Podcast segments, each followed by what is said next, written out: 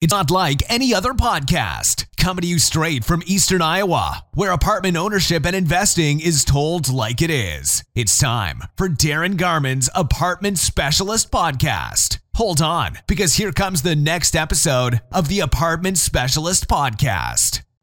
So, hey there, everybody. Darin Garman here. And before we jump into this week's podcast, uh, just a reminder to keep your eyes and ears open for our September Investor Summit and Property Tour. That's right, the September Investor Summit, Multifamily Investor Summit, and Property Tour. Uh, we will be doing this in September. Uh, many of you have asked about when we're doing this, uh, and uh, it's coming up in September. So, Keep your eyes and ears open. We are locking in days and times, and we'll have that finalized here very soon. But uh, especially for those of you that have asked about this, uh, September will be our multifamily investor summit and property tour, and it will be like no other. It will be great. So, Again, keep your eyes and ears open for the formal announcement. It will be coming here very, very soon. Okay, let's jump into the podcast for this week. And it has to do with prison. That's right, prison. Now, uh, before I jump into the in, uh, information in terms of why I quit my job at the prison. Many of you that have been with me for a long time know the story. Uh, there will be some of you that are wondering what, frankly, what in the hell am I talking about? Prison and you left there and what? What, what do you what do you what do you mean? So let me start uh, before we jump into uh, what I really want to cover in terms of quitting my job at the prison let's jump into a little history. And so I'm going to take you back to 1989. 1989. And uh, so I quit my, um, uh, excuse me, I graduated. I did graduate, I didn't quit. Uh, I graduated from the University of Northern Iowa with a bachelor's degree in criminology. And so I literally thought I mean, this is how naive I was. I literally thought I would be graduating from college, diploma in hand, and having all of the drama and excitement that you see in all these TV shows. You know, CSI, FBI, this. I mean, you can name a dozen law enforcement shows where everything is so dramatic. The good guys always win and um, uh, and most every time everything works out great and dramatic and fun and all that stuff. I literally thought that's what I was in for uh, as a criminology major. That's the life I thought I was going to have. And so when I graduated, uh, I did not do any because, you know, I'm such a smart guy and uh, who wouldn't want to hire me and why wouldn't I be jumping into those kinds of fantasy at, at, the time, you know, which I really didn't think was a fantasy at the time. Those kinds of fantasy TV show, movie, uh, drama series kind of roles. I mean, I'm just going to jump into that right away. And I literally thought I was going to. So, I did no preparatory work before I graduated. So, I didn't do any kind of work experience. I didn't do anything like that. I just took, you know, took my classes uh, played football, and graduated. And so there I am after graduation thinking I'm going to have all of these agencies, uh, law enforcement agencies, both local, state, and federal, okay, want to hire me. Right? Why wouldn't they? Matter of fact, I'm surprised they haven't contacted me yet. And so it took about three weeks for me to figure out what the real world was like after I graduated. Uh, not what the world was that I thought it was, uh, but what the real world was. And at the end of the day, what I found out was the real world could give a crap about me, number one. Uh, number two, uh, if you want to actually have a job or any kind of career in the criminology slash law enforcement profession, you're going to actually have to start at the bottom of the ladder. Okay, not the top.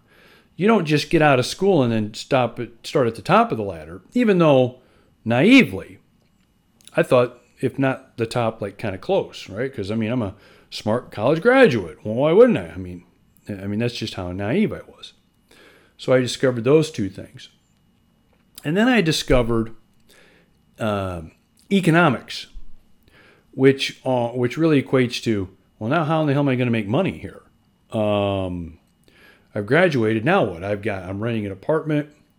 Uh, Gina and I, when we graduated, we graduated in May of uh, 1989. Gina and I got married in June, and so uh, you know we find ourselves uh, her working at a Hallmark store in the mall, and me unloading trucks at Walmart. That was my real, my first real job out of college. That I was really where I was really working.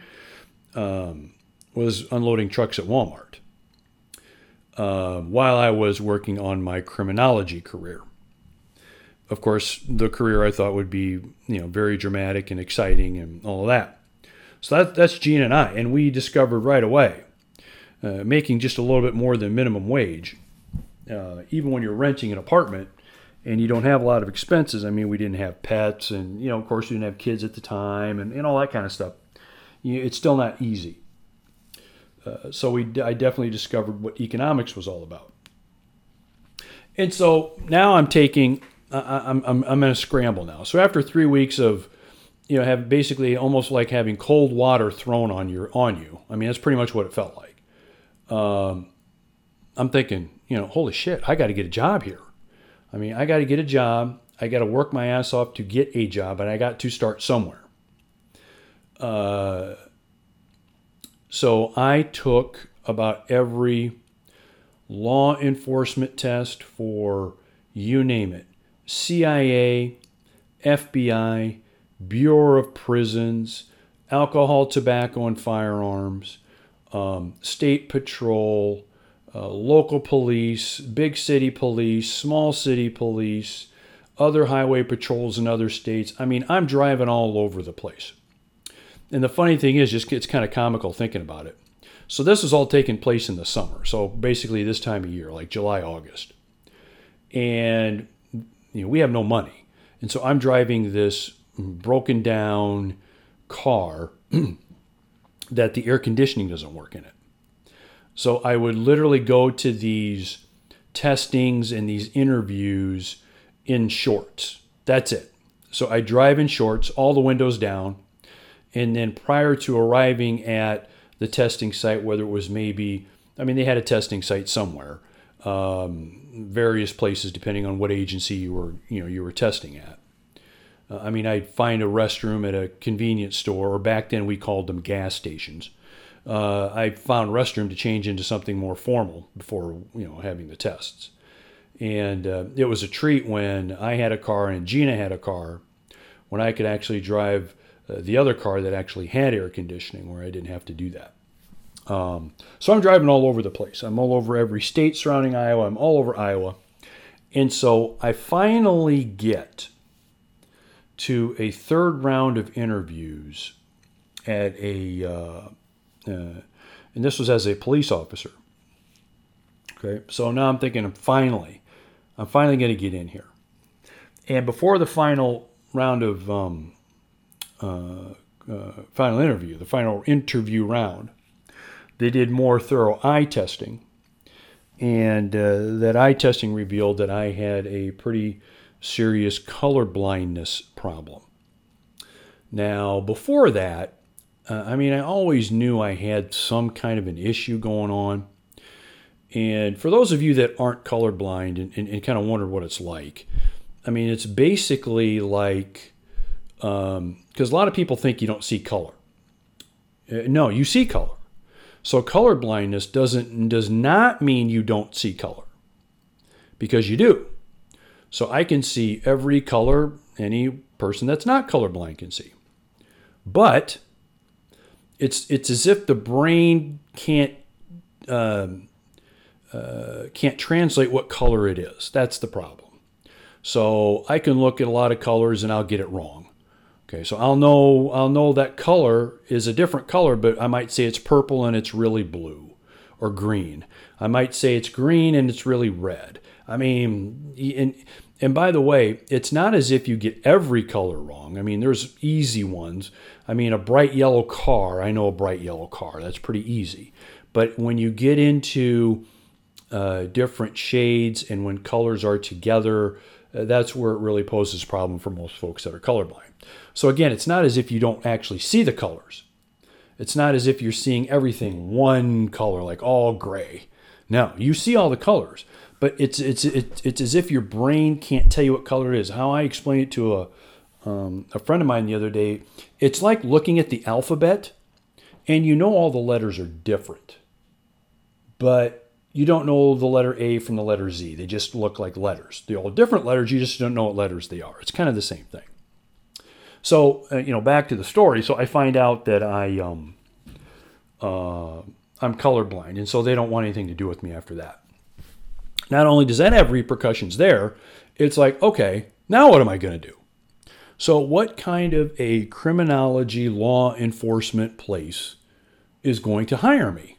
What, what am I going to do? Um, so, out of desperation, I go to a place called Job Service of Iowa, and that's not what it's called now. I think it's called uh, Job something. But Job Service of Iowa at the time was basically a place where if you can't find a job anywhere, you're down on your luck. Um, it's like the last place in town to, to, to, it's the last thing you can you can go to in desperate i mean that's kind of what it was. So i go there looking for some kind of a job. Hopefully um, that would have something to do with criminology or law enforcement. Well i'll be darned there was something posted there and something available through the job service of iowa. And it was a position by the title of correctional officer. That's prison guard, by the way. That's what that means. Um, and so I see the posting. I am unloading trucks at Walmart. I have a color blindness problem. And I pretty much um, knew that finding any kind of a job in this field was going to be pretty damn hard. So I looked into whether or not their color blindness was going to be a problem. Thank goodness it wasn't. So, long story short, I applied, interviewed, and I started working at the Iowa Men's Reformatory Prison. At the time, and this would have been 1989, was a medium security prison in the in, in Iowa, um, basically in the northeast part of Iowa, in a town by the name of Anamosa. So feel free to Google Iowa Men's Reformatory. You'll see all the information there is on it, history, and you know, there's actually some pretty cool things about the place because it's so old and how it was built and all that. But anyway, so that's where I started working. And so I'm not going to go over on this podcast my day to day work, um, things that I was involved in. It's really actually a really good podcast for another time because you wouldn't believe the things you run into working in a prison. Um, and it's actually going to be another podcast that I'll have, you know, my adventures inside the prison because it's it's unbelievable. Uh, got lots of stories, but we'll save those for another time. But I want to talk about, you know, as, so I'm, I'm basically working in the department for the Department of Corrections from basically 1989 through 1992, so for about three years. And so it took me about three years to realize that there's nothing wrong with a career in the correctional world. There's nothing wrong with the people working in the correctional world. And there's nothing wrong working in this kind of position um, and actually trying to work your way up in that world. There's nothing wrong with that at all. However, I realized after about a year that it was not what I wanted to do. So I couldn't see myself working in that environment with the with inmates day to day and working with all of the um, different kinds of things you deal with in that environment. I couldn't see myself doing that every day. Um, but what am I going to do? So I went through about, uh, I'd say about six to eight months of, you know, being one of those people that didn't really like their job, but got up and kind of forced themselves to go and and and work that job just because that's like the only thing they knew. And that would that was basically me at the time. Uh, so one day I'm in the um, I'm in my office. I had an office where I oversaw some inmate leisure time activity programs, and uh, and and so I had a um, phone call from the security supervisor of that particular shift wanted me to come and have a conversation with him. So I go and I have a, I sit go into his office, sit down. I'm kind of wondering what's going on. Well, evidently they find uh, one of the security officers or, or prison guards the night before found an empty liquor bottle outside of the office that I worked at for a few days during the week running these inmate leisure time activity programs. And of course, since it's sitting outside my office, I certainly knew of this and probably had something to do with it, right? Well, of course, that's what they thought, but I can tell you, um, and I'll take a polygraph any day, any time on this. Uh, I had nothing to do with it, had no idea how it got there, and had no idea what they were talking about.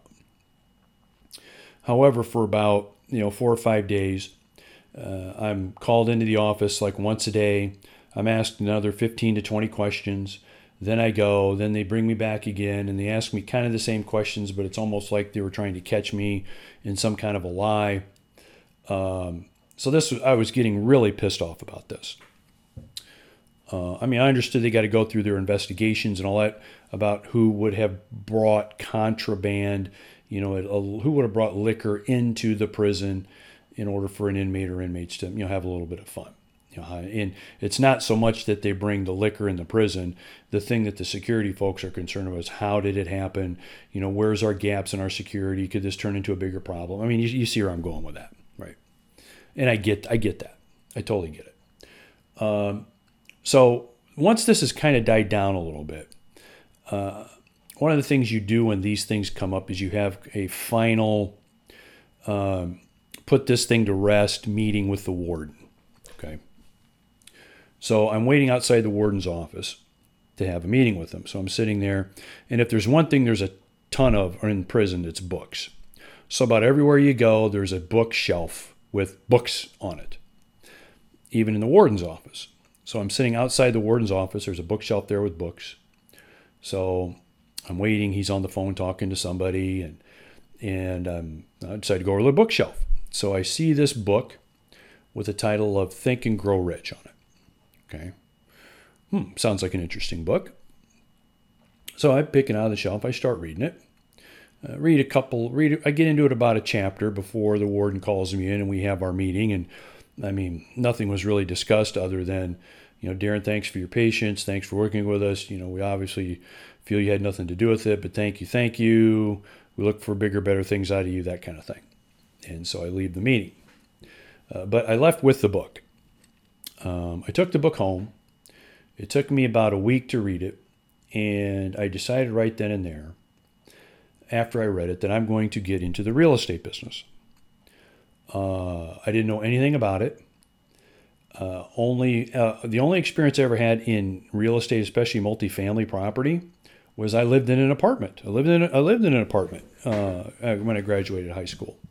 Excuse me, when I graduated college. Uh, I lived in an apartment. That's my only experience. But I thought I could do a really good job at it, and I thought I could uh, enjoy it, and I thought I could help a lot of people by being in the multifamily real estate business. Uh, so with no no training, no nothing. Uh, you know, it took me it took me a couple of months to, you know, work up the nerve to finally quit. You know, I mean, it was scary, and of course, we had Madison at the time. Gina and I had our first our first child, Madison, who would have been maybe a little over a year or about a year old at the time. And I mean, you talk about scary. So you've got you've got a child. Um, one spouse is going to quit and really get into a business where there's no income coming in until you actually make something happen. And oh, by the way, you don't know a damn thing about the business. And so the idea of you making something happen soon is, is probably out of the question. And so you had a lot of those things going on. So I quit. And uh, it took me about, like I said, it took me about three months. And um, so I finally quit and jumped into the real estate business full time in the world of multifamily real estate. So it's kind of a sidebar, and I'll tell you why I quit. I quit my job here in just a minute uh, at the prison, uh, and, and I'm going to go into a lot of detail about that because it has a lot to do with investing in a big way. And it's funny how a lot of what I'm going to talk to you about parallels investing and what you see and what you find based on the reasons that I quit uh, what I found out and what I was dealing with during the time I was thinking of and working on quitting and getting into the multifamily investment real estate world. And so we'll cover some of those things.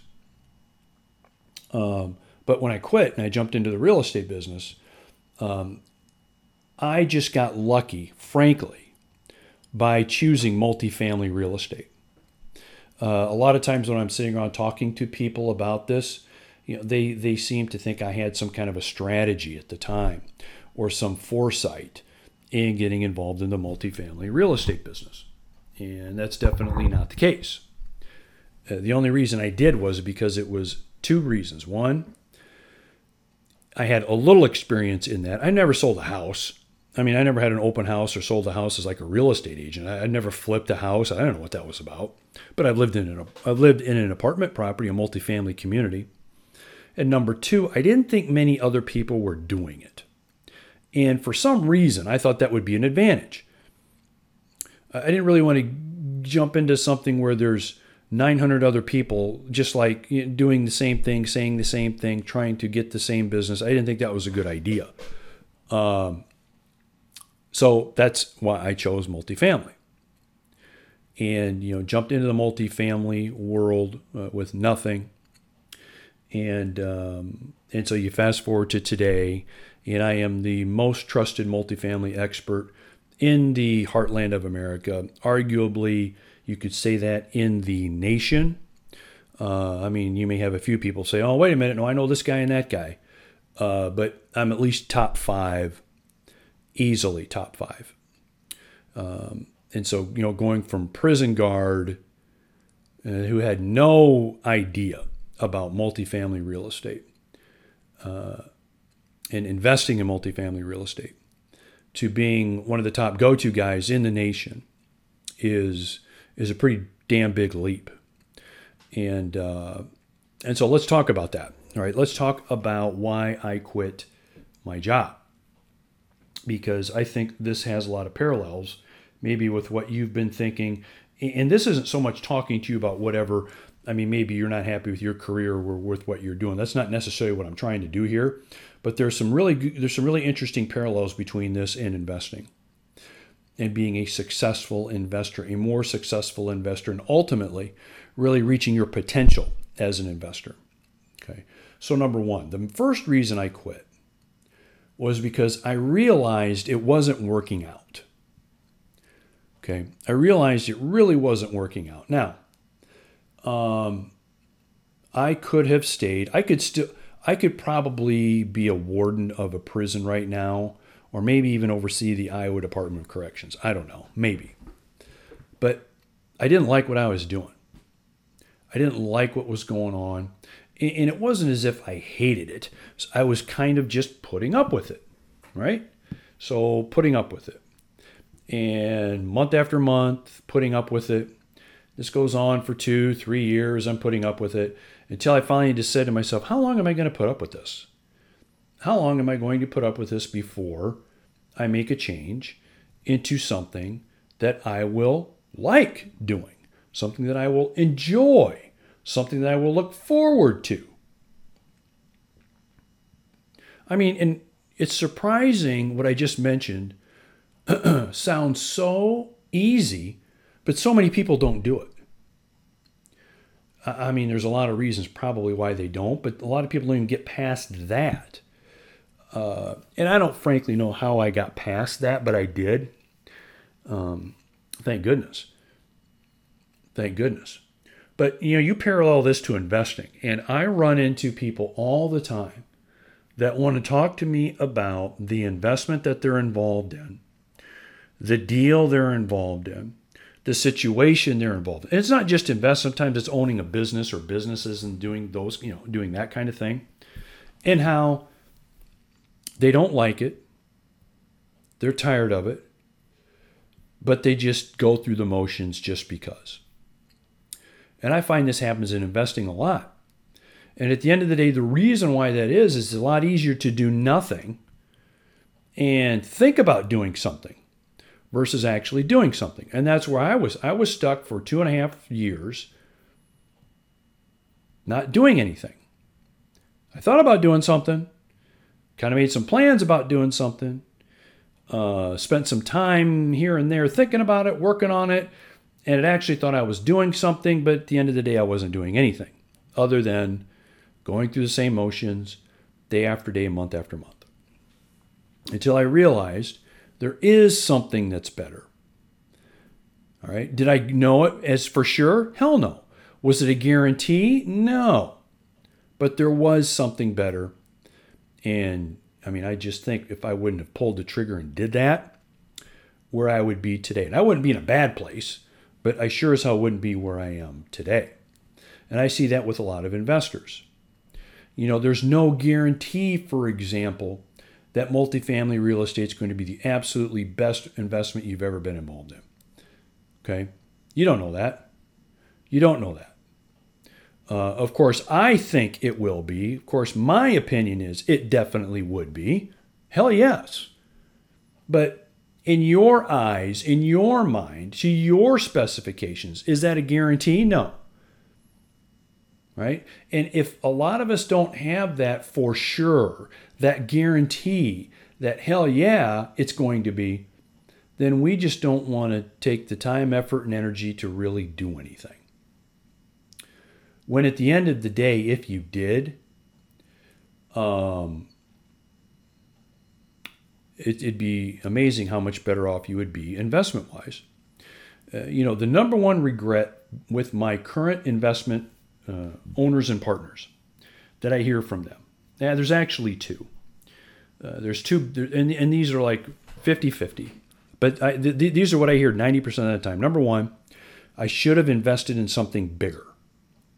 In other words, I should have invested more money or I should have invested in a bigger property or bigger multifamily community. That's number one.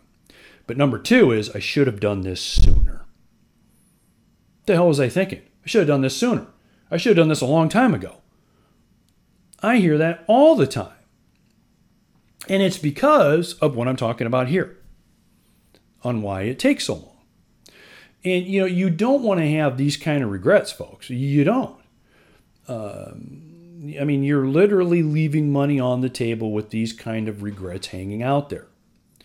Uh, and so there's no guarantees, there's no for sure's. But there sure as hell is an unbelievable potential for there to be that, to be that kind of investment that will turn into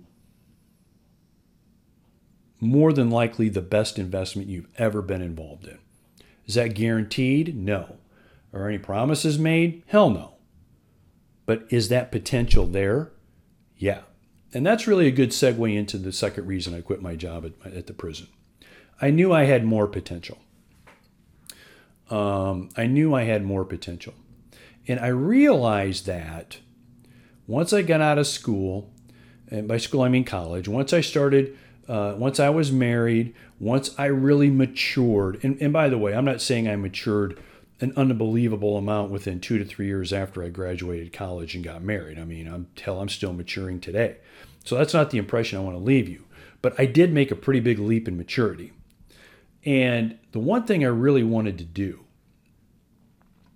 and I didn't think that working at the prison was going to do that for me, was really get up every day and know that I'm working to my fullest potential, right? Um, because I mean, I thought, why in the hell would I work these hours? Oh, by the way, like my days off there started out as Monday, Tuesday. So my weekend at the prison was not Saturday, Sunday, but Monday, Tuesday. Um, second shift. And a little later, I got Sunday, Mondays off, which was a little bit better, but still not like a real weekend. And so I'm thinking, why would I want to be working these hours, be subject to working overnight sometimes? Um, if I'm not, if this is not going to push me to reach my full potential, why in the hell would I do that? And at first, it was just kind of a little thought, a small thought I had uh, once in a while. Until after about a year, it became almost the only thing I thought about. I mean, you ask Gina, she'd say, she'd tell you, I mean, he drove me crazy. I mean, he's coming home from work and he's talking about all these other things he thinks he wants to do. And the next day before work, he's talking about this, but, and it wasn't as if I hated the job, but I just knew that I had more potential. And there was a hell of a lot more potential inside me than I was tapping, and I wasn't going to be able to do it working at the prison. Uh, I think I drove her crazy until, you know, I, I think she finally, um, you know, said that you know, she would. I mean, she would support me in whatever I would would have decided or whatever we would have done. But it wasn't as if I to, I told her, you know, on a Monday I want to quit my job, and that same day she said, "Sure, go ahead. Sounds like a great idea." I mean, this took a while to, you know, think about and process and and, and make some decisions on as a married, you know, as a married man and woman. So um, but she'd probably tell you, you know, she probably relented because it's all I was freaking talking about was, was this. I mean, that had to be part of it. And, and, and that's kind of the same with what I see investors doing.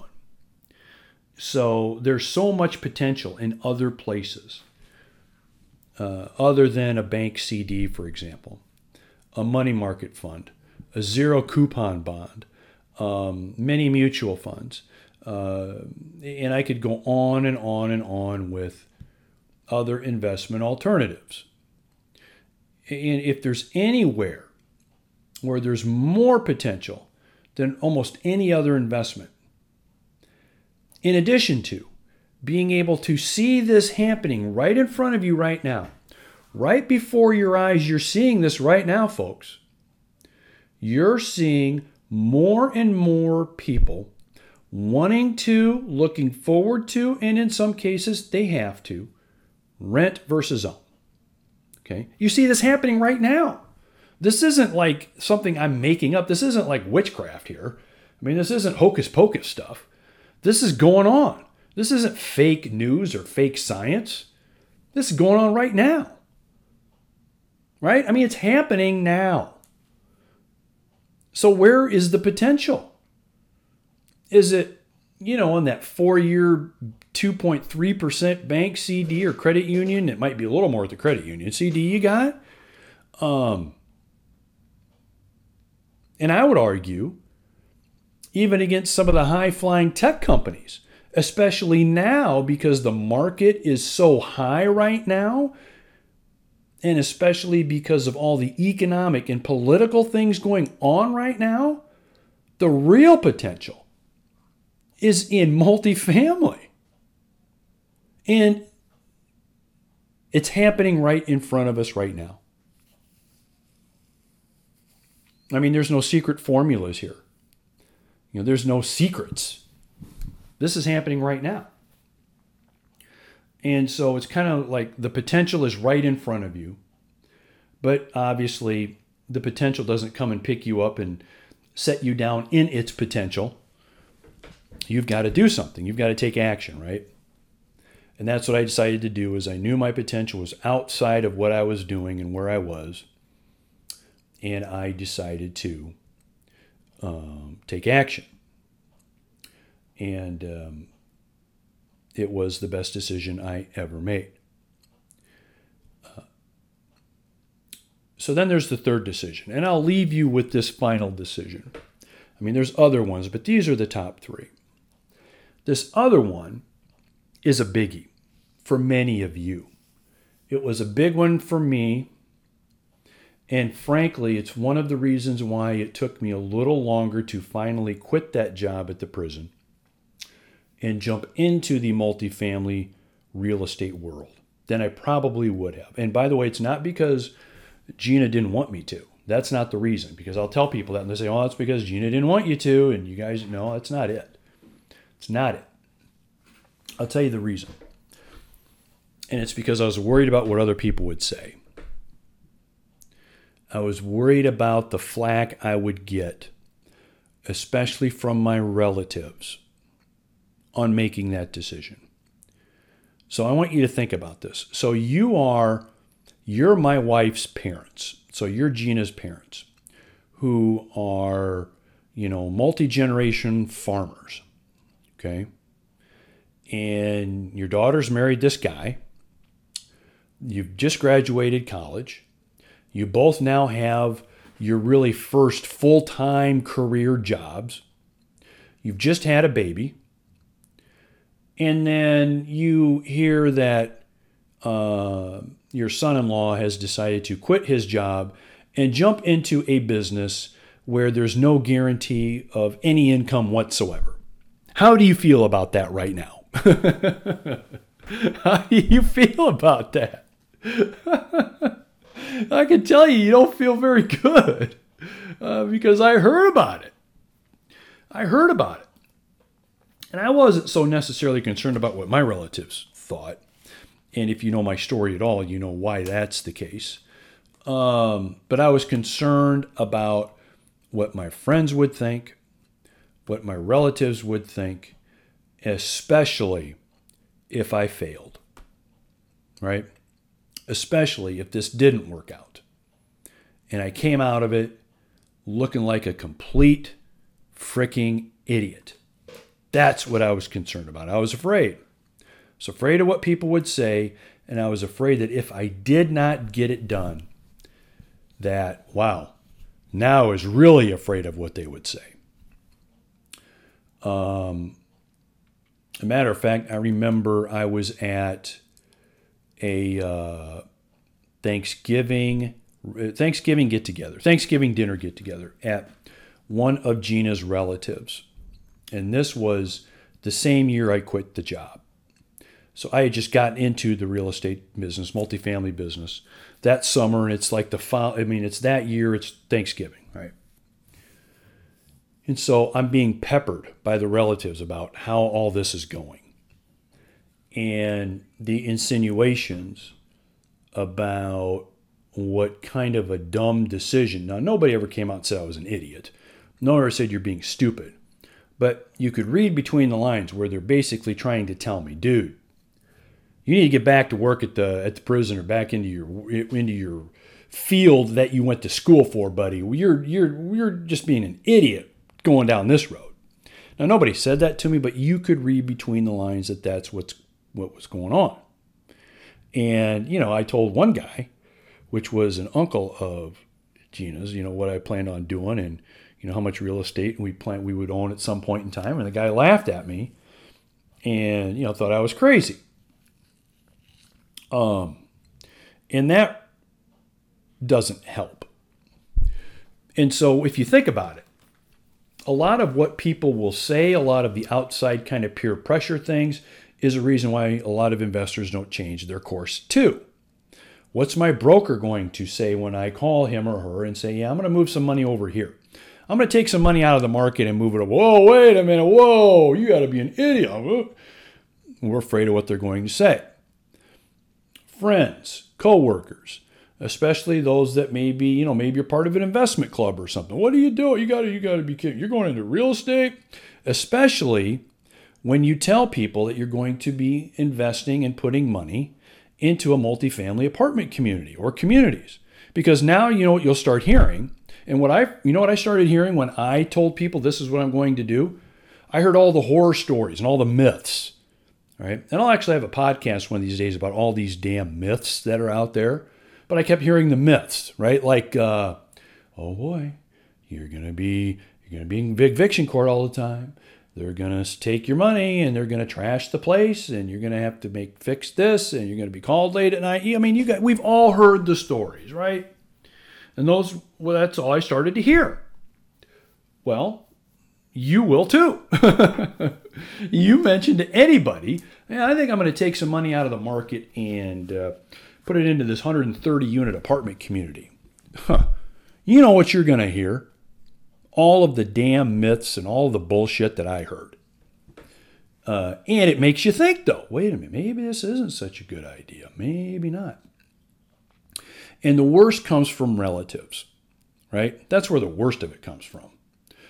Um, especially the older relatives uh, who are, you know, supposedly in the family uh, hierarchy, you know, the wise and have experience. You'll hear all kind of bullshit from them too and that's the main. That's one of the reasons why um, a lot of investors don't put more money, more emphasis in getting into more owning more multifamily real estate is because of that.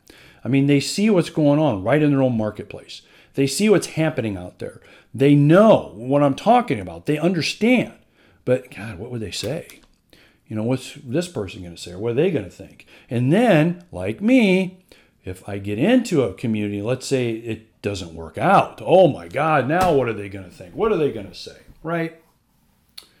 Um, it's just overthinking the crap out of it, just like I did. And it really delayed me in making one of the best decisions I've ever made. Right? And I got, I know many of you listening are on the same page as me with this. I know you are. Hell, I talk to you every day. So, uh, there were other reasons why I, you know, quit my job at the prison. But, you know, we we all have reasons for doing things and not doing things. And what I've gone over here was really this was a life altering thing for me at the time. I look back on it now, of course, yeah, thank God I did it. Thank God all this happened. Um, you know, thank God I had the support of my wife and, and all, that, all that kind of stuff. But at the time, it was like the most earth shattering, devastating, potentially devastating decision with all kinds of unbelievable ramifications I would ever make. I look back on it now, I'm like, God, what the hell was a big deal with you back then, man? I mean, you should have done it before then, right? But I mean, we know how that goes. So, you know, I'm, I'm just saying, in many of you listening are having the same kind of dilemma when it comes to investing. I know you are because I talk to you. And the time you finally break out of this and get into whether you whether it's more investment in a multifamily community or your first one, it's time to do it. The time is now to do this. And by the way, if it's with me as one of my partners and you invest in one of our uh, conservative multifamily communities here in the heartland, I mean, great. Would love to have you aboard and you can join, you know, hundreds and hundreds of other investors that have um, gotten involved with us. It'd be great to have you. But I mean, look, it doesn't have to be. There are other ways of doing this. Uh, but just really look at where you're at, what you're doing, and the decision process you're going through. And ask yourself is this really the way I'm going to reach my highest and best potential as an investor? Doing what I'm doing now, listening to the voices in my head, and making the decisions based on that. Okay. Uh, because if, if, if you go through this process in the same manner that I did when I went and quit my job at the prison, uh, you're going to be having different thoughts and at the end of the day, different results. A hell of a lot. I'm telling you, big, big time different results by going through this process and taking action. Okay. And so, look, I hope this week's podcast has been informational for you. I hope it's gotten you to think a little bit about your current situation, what you're doing, what you're up to. And maybe it's not even about investing, maybe it's something else. You know, maybe there's some corollaries here for you that I've covered. And hopefully, I have at least gotten you to think a little bit about your process, what you're doing, what you're going through, and the decisions that you will make here in the future and how you will make them. I look forward to hearing your questions and your comments from this week's podcast. Get in touch with me. I'd love to hear from you. And again, before I forget, keep your eyes open for our September investment summit, our multifamily investment summit in September and property tour. You will be glad that you joined us. All right, have a great day, have a great week and weekend. We will talk to you later. See ya. Bye bye. Thanks for joining the Apartment Specialist Podcast. For investment questions, comments, or to get in touch with Darin, go to www.heartlandinvestmentrealestate.com.